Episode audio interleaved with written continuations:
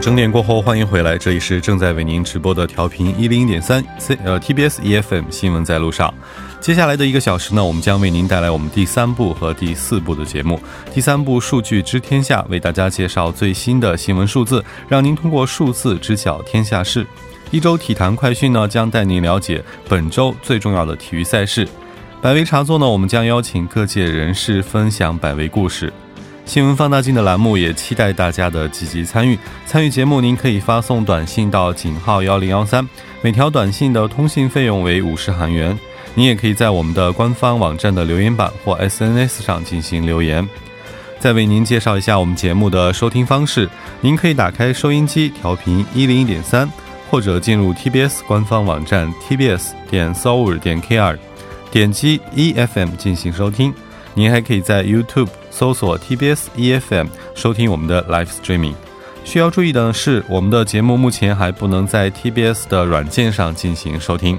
接下来还是我们的广告时间，广告过后进入今天的数据知天下。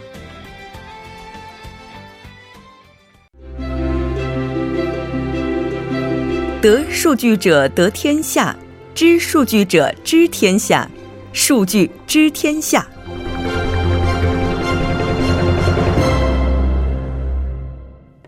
数据知天下，我们将通过嘉宾独特的视角带您听数据知天下。那么今天跟我们连线的记者呢是唐烨，马上接进唐烨的电话。唐烨你好。啊。呃，非常抱歉，目前我们的电话呢可能出现了一些小小的失失误，目前没有接进来。那其实数据知天下呢，其实今天将会为大家带来一些关于韩国社会的一些问题，月花费的一千零五十九万韩币的这么一个问题。呃，那这个数据呢，其实也是和韩国当前每个月的呃富人所花费的生生活费是有一定的关系的。嗯，那现在呢，我们的电话已经有连接成功了，让我们再次连线我们的唐业记者。唐业记者，你好。呃，王哲你好，大家好。嗯，呃，很高兴跟唐烨一起来聊一聊这个话题哈。其实我跟唐烨也是十多年的老朋友了哈，第一次还是呃还是第一次通过电话连线来进行这种交流，非常高兴，非常特殊哈。今天我们刚刚也简单给听众朋友们介绍过，说今天的主题呢是月花费一千零五十九万韩币，对吗？嗯，是的。那这个数字是什么意义呢？这个数字呢是和有钱人相关的一个数字哈。那么在一月三十一号的时候呢，韩亚金融经呃经营研究所发布了名为《二零一八年富人报告书》的一份相关统计。那么根据报告书的内容呢，我们可以看到，呃，这个研究所呢调查访问了韩国八百零八位平均财财产呢在。一百二十亿六千万韩币，金融资产在十亿韩币左右的富豪们，他们呢每个月的平均花销是一千零五十九万韩币，而去年调查的时候呢，该项目的结果呢仅有呃九九百七十万，同比呢增长了百分之九点二，而我们可以看到韩国普通民众一家的总资产的平均呢是三亿八千万韩币左右。呃，平均的月支出，家庭月支出呢的金额呢是三百三十六万韩币，也可以比较得出，呃，富豪们的总资总资产是韩国普通家庭的三十二倍，而一个月的消费水平呢也达到了普通家庭的三点二倍。嗯，这一下子可能花掉的就是好多人大半年的工资哈。这富人的世界我们还真是无法理解。那但是其实这个统计的话，如果从不同的地区和不同年龄段来看的话，这个花费应该也是不一样的，对吧？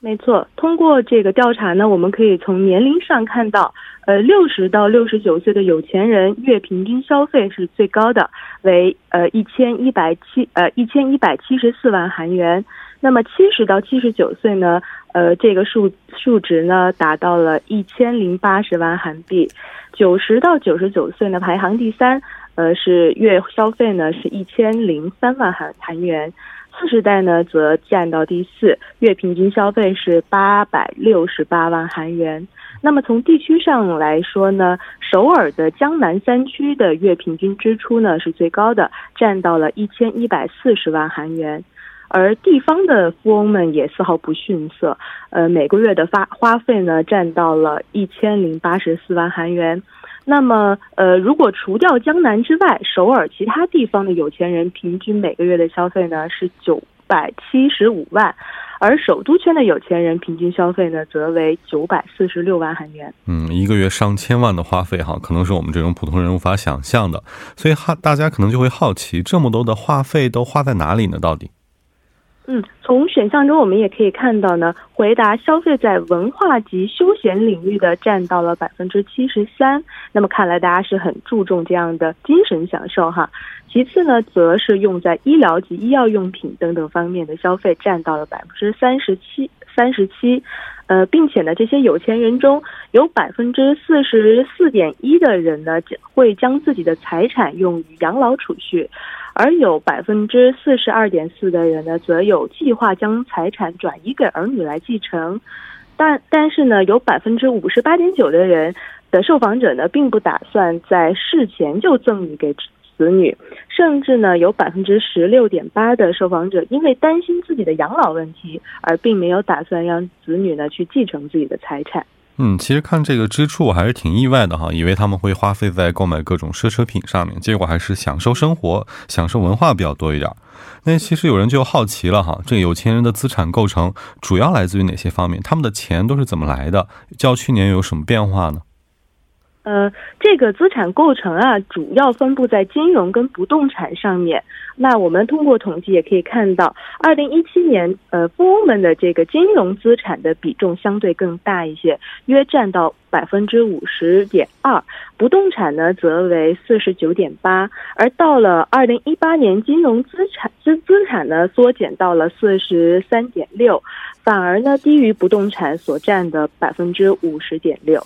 那呃，这个收入是怎么来的？这个我们也不好说，因为肯定这个取之有道。那我们从房价的一路上涨呢，也不难看出来，为何这么多的有钱人纷纷转转向了投资更为稳健而且有赚头的房地产这样的不动产业，大概也是他们的收入主要是来自于这些领域吧。嗯，看来这买房还是硬道理哈。那么，针对有这个多套住宅的富人们，其实对不动产的态度，他们对于不动产的态度，是不是会跟我们一般人有一些不一样呢？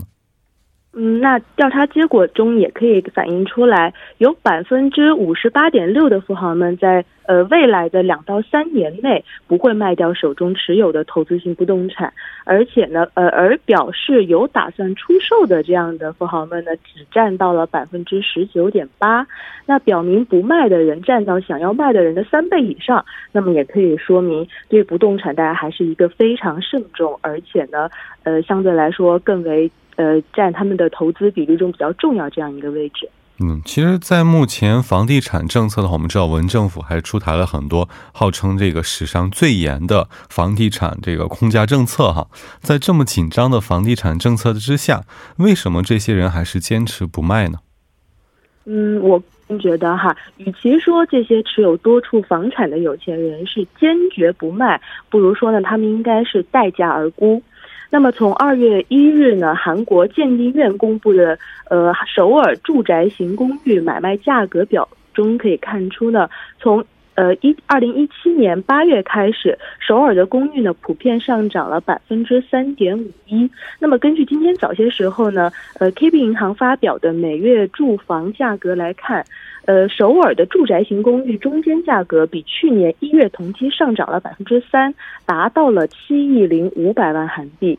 那么每年上涨一直居高不下的房价，相信对于现在持有多套房产的有钱人来说，无疑是一个非常巨大的利好消息，是一个非常巨大的诱惑。那么，所以呢，在对其的这个调查采访中呢，回答对不动产的前景看好的人占到了百分之二十二，远远高于去年调查时的百分之七。嗯，其实这也是挺让人意外的哈，因为大家都可能觉得目前房价在这么严厉的控制下，是不是大家都会抛售房产？但是现在看来的话，应该是这些富豪可能他们本身也不缺这些房产里的钱，是吧？所以还是想待价而沽，看会不会上涨。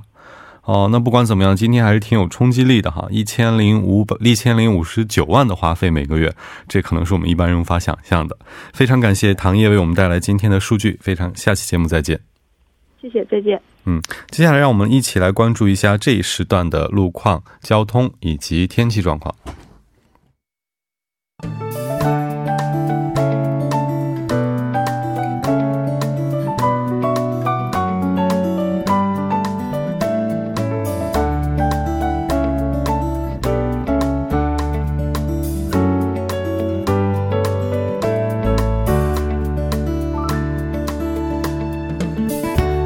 晚间七点十一分，依然是由程琛为大家带来这一时段的路况及天气信息。继续来关注晚高峰时段首尔市的实时路况。第一条消息来自内部循环路城山方向隧道出口至洪恩这一路段，目前呢在二车道上发生了车辆的追尾事故，还望途经的车主们参考相应路段小心驾驶。接下来是在东部干线公路圣水高速公路连接口方向上界桥至仓洞桥，在此路段的二车道上呢，有车辆发生了故障，被迫暂时停滞在其所驶车道上，还望后续车辆保持安全车距，提前变道行驶。下一则路况来自退西路退西二街至中武路站，不久之前呢，在此路段进行的道路施工作业已经结束，路面恢复正常。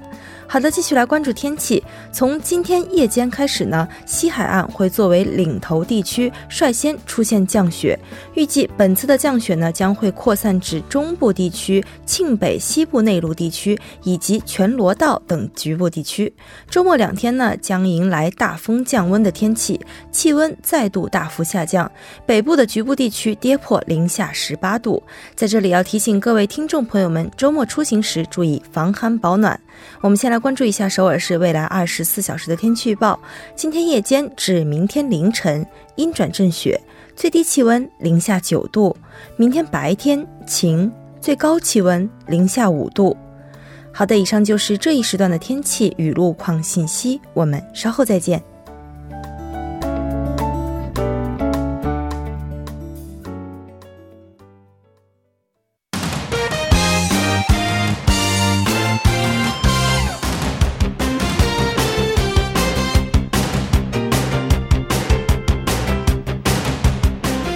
一周体坛快讯，带你了解最新的体坛资讯。今天邀请到我们演播室的还是我们的老朋友申涵哲。申涵哲，你好，主持人好，大家好。嗯，这也是我跟韩哲第二次搭搭这个节目了哈。其实我呢对体育是不太了解，但是对于申韩哲带来的这些体育信息呢，还是非常感兴趣。那么就来看一下今天带来的第一条消息是什么？第一条消息，我们来继续我们的呃一直以往的节目，就是这个平昌冬奥会的节目。嗯，随着这个冰冬奥会的这个一天天的临近，我们这个项目也是每一天在递增。今天要介绍的这个项目是这个速度滑冰，我想这个项目也是关注度最高的一个项目。速度滑冰呢，是一项在这个四百米的赛道上。较量速行的这个一个冰上的体育运动，四百米的这个赛道内呢，分内道和外道两人一组进行比赛。每滑一圈到达这个换道区时呢，内道起跑的这个运动员需换到外道这个滑跑，而外道的运动员需换到内道。嗯，二零一八年这个平昌冬奥会上呢，将进行这个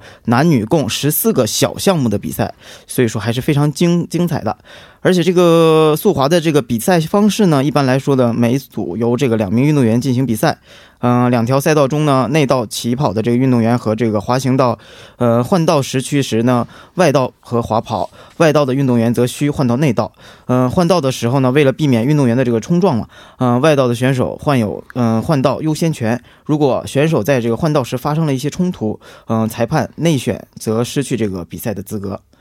嗯，其实这个真的速度滑冰啊，在我之前印象当中就是比谁滑得快，没错，一圈一圈套圈，这还真是外行看热闹，内行看门道哈。里边还有这么多比赛方式。那么，其实这个男子比赛和女子比赛的具体方式，也能不能为我们介绍一下？是这样的，这个比赛呢也分为男子和女子的比赛。嗯，男子比赛呢分别有这个五百米、一千米、一千五百米和五千米到一万米。嗯，男子团体追逐赛以及这个集体出发等小项。嗯，速滑男子团体追逐赛呢，分两个团体进行比赛，每个团队由这个三名选手组成，双方相反的滑道上同时出发。滑行八圈后，由第三名运动员最终通过终点的时候决出胜负。集体出发取消个人赛道中的内道、外道之间的这个区分，将热身赛赛道也加入了这个赛道的范围内。比赛道上分十二至十八名的选手同时出发竞争每次的比赛。嗯，相对女子比赛呢，也是同样的，分为五百、一千、一千五百米、三千米和五千米。呃，女子团体追逐赛以及集体出发等小项。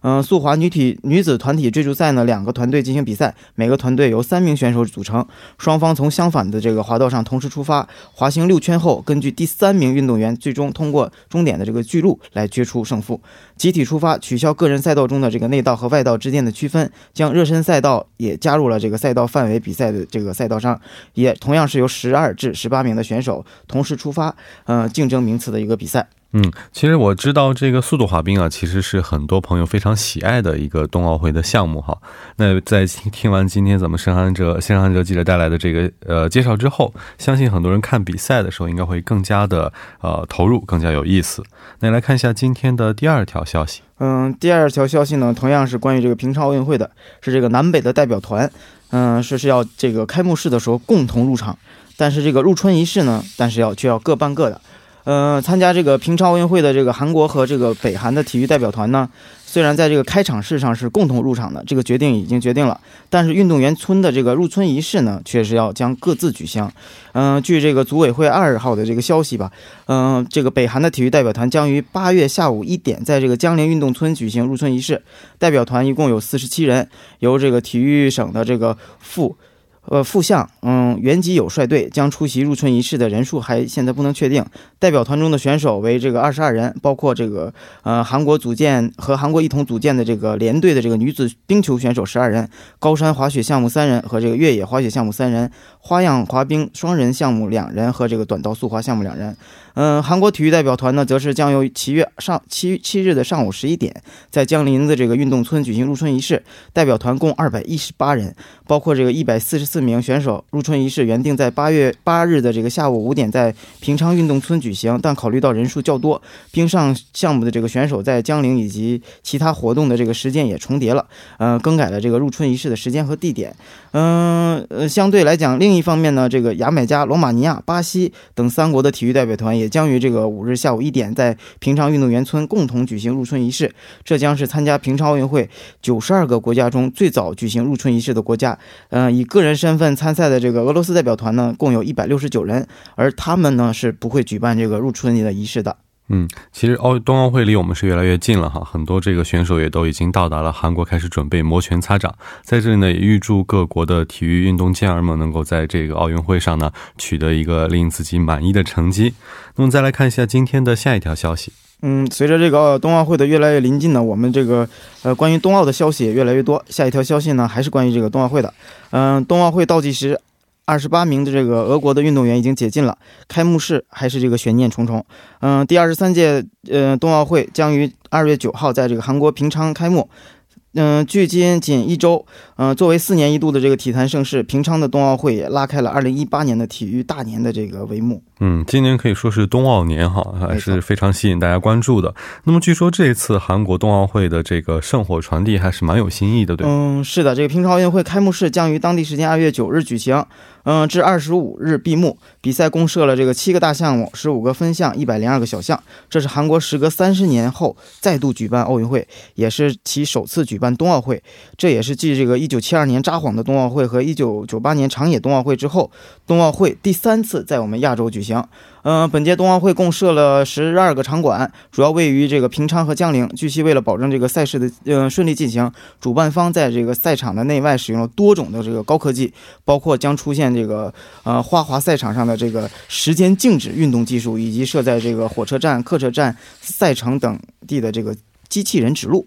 嗯，不止这些，奥运会火炬是在去年十一月一日抵达韩国的。目前，这个接力活动正在韩国境内是如火的进行，整个火炬接力途经济州、釜山、庆尚南道、全罗南道、京畿道等地。共约七百七千五百名这个火炬手参与，传递路程也已达到了两千一两千十八公里。眼下这个奥运圣火在这个平昌所处的江原道地区传递，并于九日抵达平昌。在济州火炬传递曾在水中进行，而在这个江原的号呢，火炬又登上了热气球，在空中传递，上天又入海的这个奥运圣火究竟会以？什么样的方式点燃呢？我觉得这个还是一个悬念。嗯，其实上天入海的火炬哈，经历了两千零一十八公里的路程之后，在下周终于要揭开这个呃玄幕了，真是让大家非常期待。其实除此之外，这一次我们了解到这个金牌的首数目也是第一次超过一百块，对吗？没错，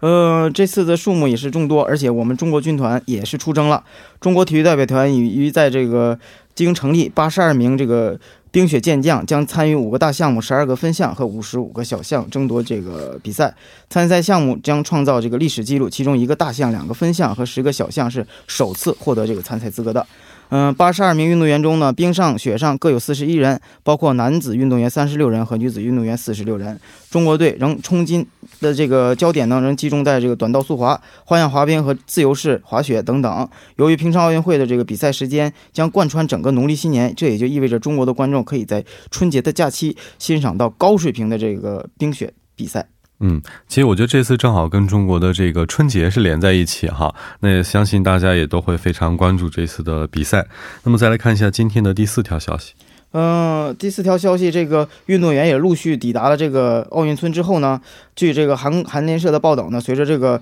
奥运会的这个脚步接日临近，目前各个体育代表团也都达到达了韩国，预计今天开始呢，每天大概将有有五百人到。虽然俄罗斯代表团也被禁止了参赛，但符合条件的选手来自俄罗斯奥林匹克运动员的名义参加了这个个人的项目。据悉呢，这个俄罗斯呃奥委会也同意向这个国际奥委会提交了一份约五百人的这个参赛名单。不过，国际奥委会的名单上只有一百六十八人在列，也就是说，俄呃俄罗斯的这个个人代表团只有一百六十六十九人能参加这个次比赛。嗯，记得我其实上上周从仁川机场回来的时候，就发现机场已经有了这个奥运会的专用的这个登陆台，还有它的入境中心哈。那么这几天应该也是运动员们过来的一个高峰期，也都祝大祝大家呢这个旅途一路平安愉快。那聊完了奥运会呢，让我们再来一起看一下足球方面的消息。对，这一周其实对一些球迷来讲呢，也是一个呃一个足球周。呃，我们期待已久的这个亚冠比赛也开打了。亚冠，恒大是高居了这个赔率的榜首，上港和这个全北川呃和这个全北还有川崎前锋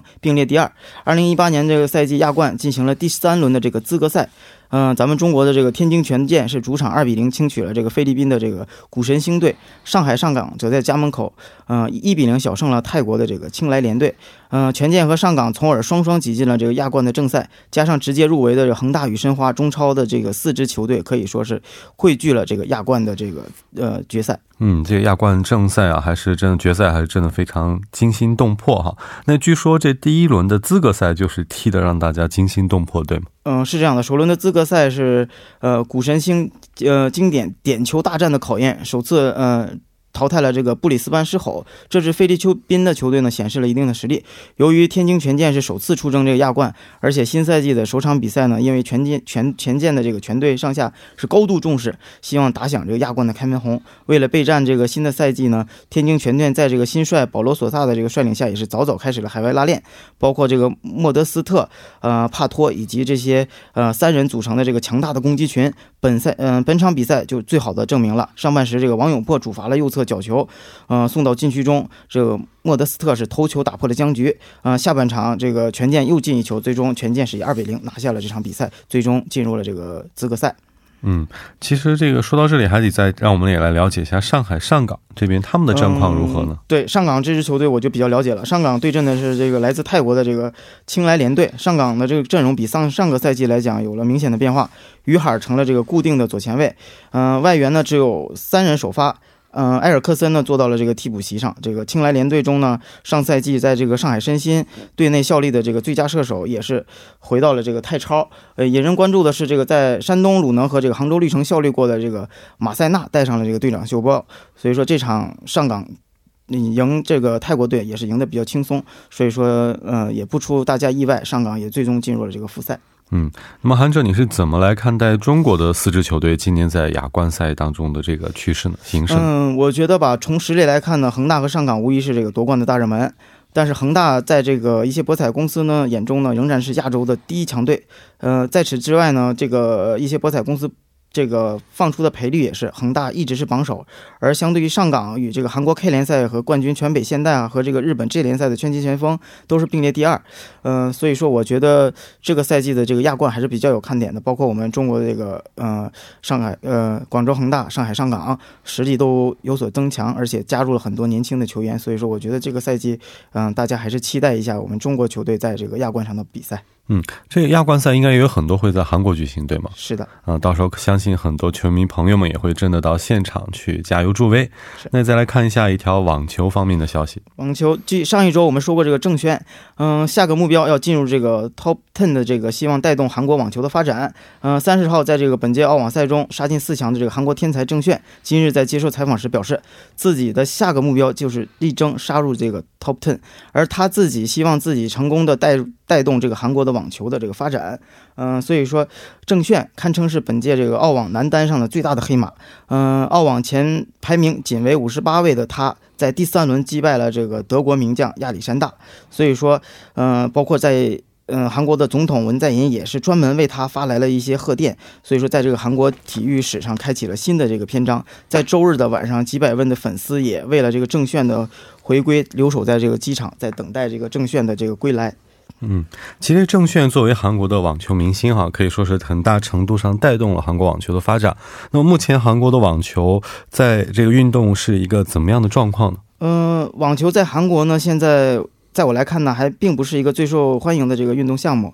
在郑炫之前呢，只有这个李亨泽曾在这个大满贯中杀进过四呃第四轮。而在女子方面呢，他们更是没有拿得出手的一个人物吧。郑炫的这个横空出世，让很多韩国球迷是欣喜若狂。而郑炫也希望自己能成功的呃带动韩国网球进一步发展。嗯，网球在韩国并不是最流行的运动，我希望他以后能变得更加受欢迎一些。呃，这个郑炫也是在公开场合表达了自己的一些态度。